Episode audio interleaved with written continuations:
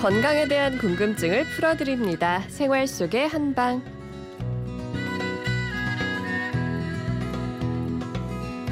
목요일부터 토요일까지 동국대학교 한의과대학 일산한방병원 병원장 정지천 교수와 함께 건강에 대한 궁금증 풀어드립니다.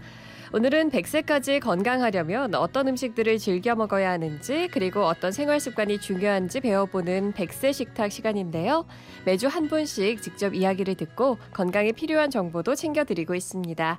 오늘도 정지천 교수님 그리고 박윤경 리포터와 함께합니다. 두 분 안녕하세요. 네, 안녕하세요. 안녕하세요.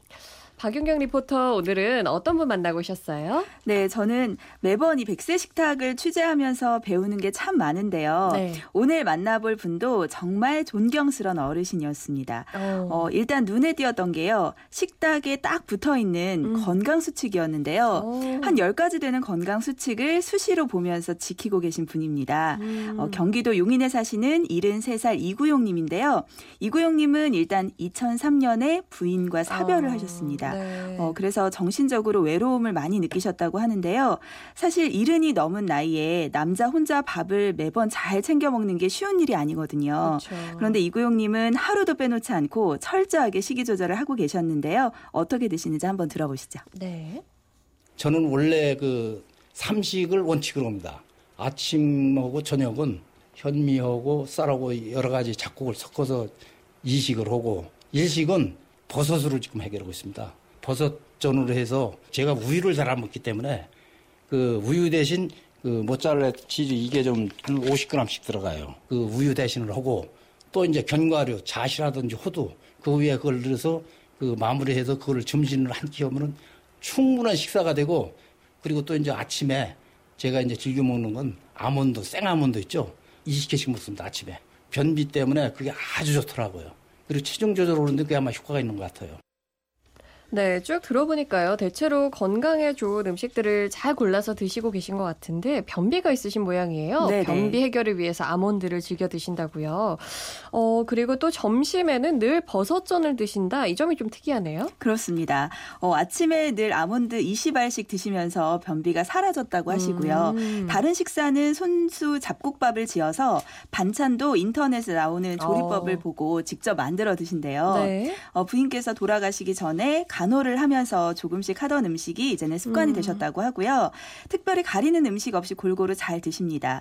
그런데 들으신 대로 매일 점심은 버섯전으로 드시거든요. 기름을 두르지 않고 부침가루도 혼합 곡물로 된 부침가루를 사용해서 네. 여러 종류의 버섯 그리고 우유 대신에 모짜렐라 치즈, 견과류 이렇게 넣어서 드시는데요. 이렇게 먹는 게 잘하고 있는 건지 이걸 가장 교수님께 여쭤보고 싶다고 하셨습니다.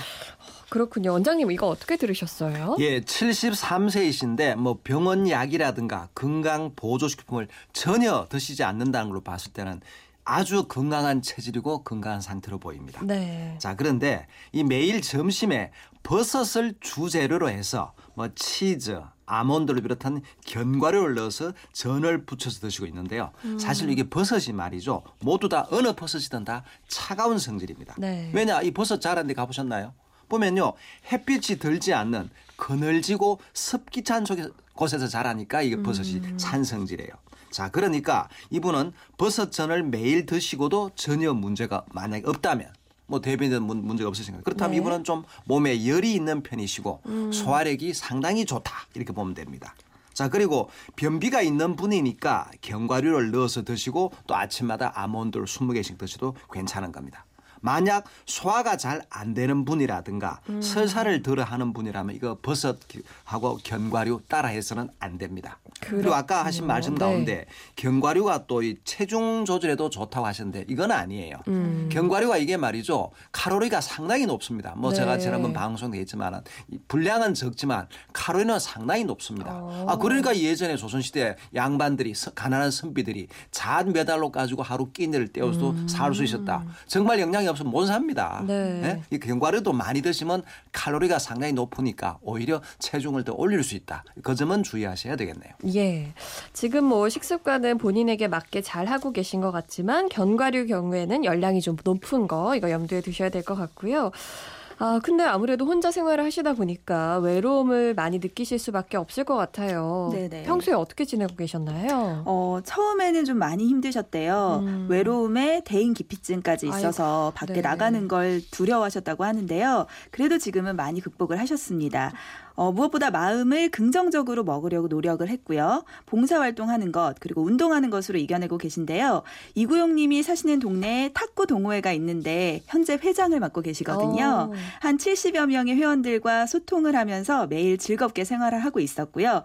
마침 제가 인터뷰 갔던 날도 다른 회원분들과 같이 계셨는데요. 이구용 어르신 칭찬을 정말 많이 하셨습니다. 아침에는 산에 가고 거기 산에 가서 뭐 팔굽히펴기라든지 뒤로 걷기라든지 스트레칭을 많이 하고 오후에 이제 탁구장에 나가면은 보통 10대부터 그 80대까지 있습니다.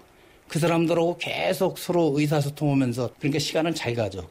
같이 운동을 한 거는 이제 한 6개월 같이 운동하면서 회장님한테 제가 지도를 처음에 받았어요. 남자분들 식사 이렇게 소홀히 하시고 그러는데 절대 그런 게 없고요.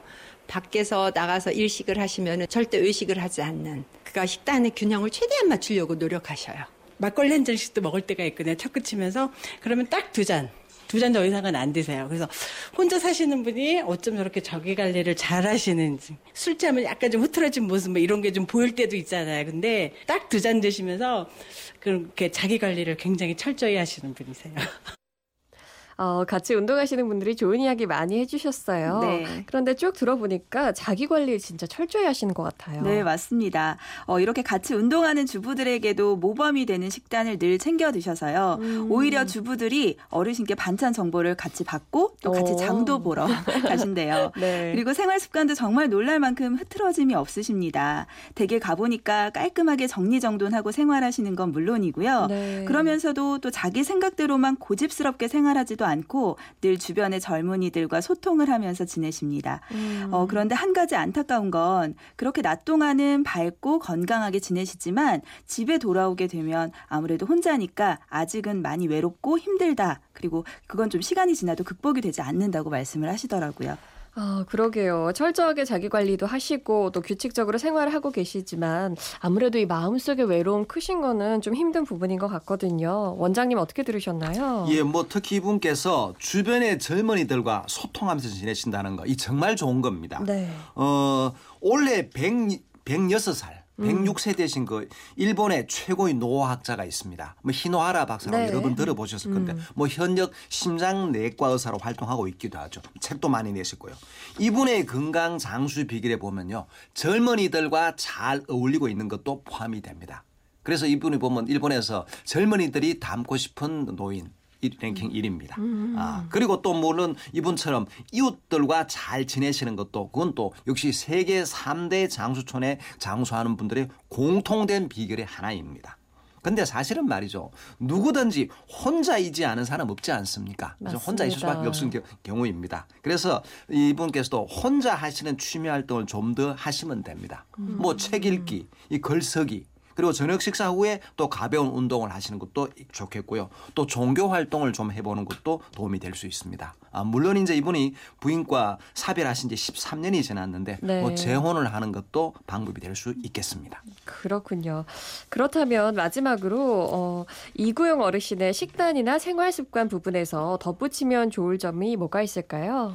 자, 이분은 참 너무 모범적으로 참 식단 관리하시니까 네. 뭐 덧붙일 만한 게 별로 많지는 않은데요. 그렇지만 이제 이게 연세가 점점 들수록 너무 철저하고 뭐 철저히 관리한다. 음. 너무 깔끔하게 또 뭐 우리 리포터께서 말씀하셨지만은 놀랄 만큼 흐트러짐이 없다. 이렇게 생활하는 거 사실 좀 어려워요. 네. 지키기 참 힘듭니다. 음. 뭐 조금씩은 느슨해지셔야 되겠죠. 음. 어, 그래 이분은 참 건강 수칙을 적어놓고 참 지키고 있다고 하셨는데 자, 이거 한 비교해 보세요. 방금 말씀드렸던 그 일본의 노화학자 히노하라 박사의 또 그 신노인 장수 건강생활 법칙이 또 한 열한 가지가 있습니다. 어. 자, 한번 소개해 드릴게요. 네. 첫째, 죽는 순간까지 인생의 현역으로 살자는 자세를 갖자. 음. 둘째, 많이 사랑하고 많이 사랑받는 사람이 오래 건강하게 산다. 어. 셋째, 항상 창조하는 일을 하고 남을 위해 살자. 음. 넷째, 살기 어려운 것은 어느 세상에서나 똑같다고 생각하자. 다섯째, 남이 쉽게 찾아오는 집을 만들어 사람들과 활발한 교제를 하자. 음. 여섯째, 젊은 사람들의 관심사에도 귀를 기울이자. 일곱째, 항상 걷는 습관을 지니고 몸을 쉴 새 없이 쓰자.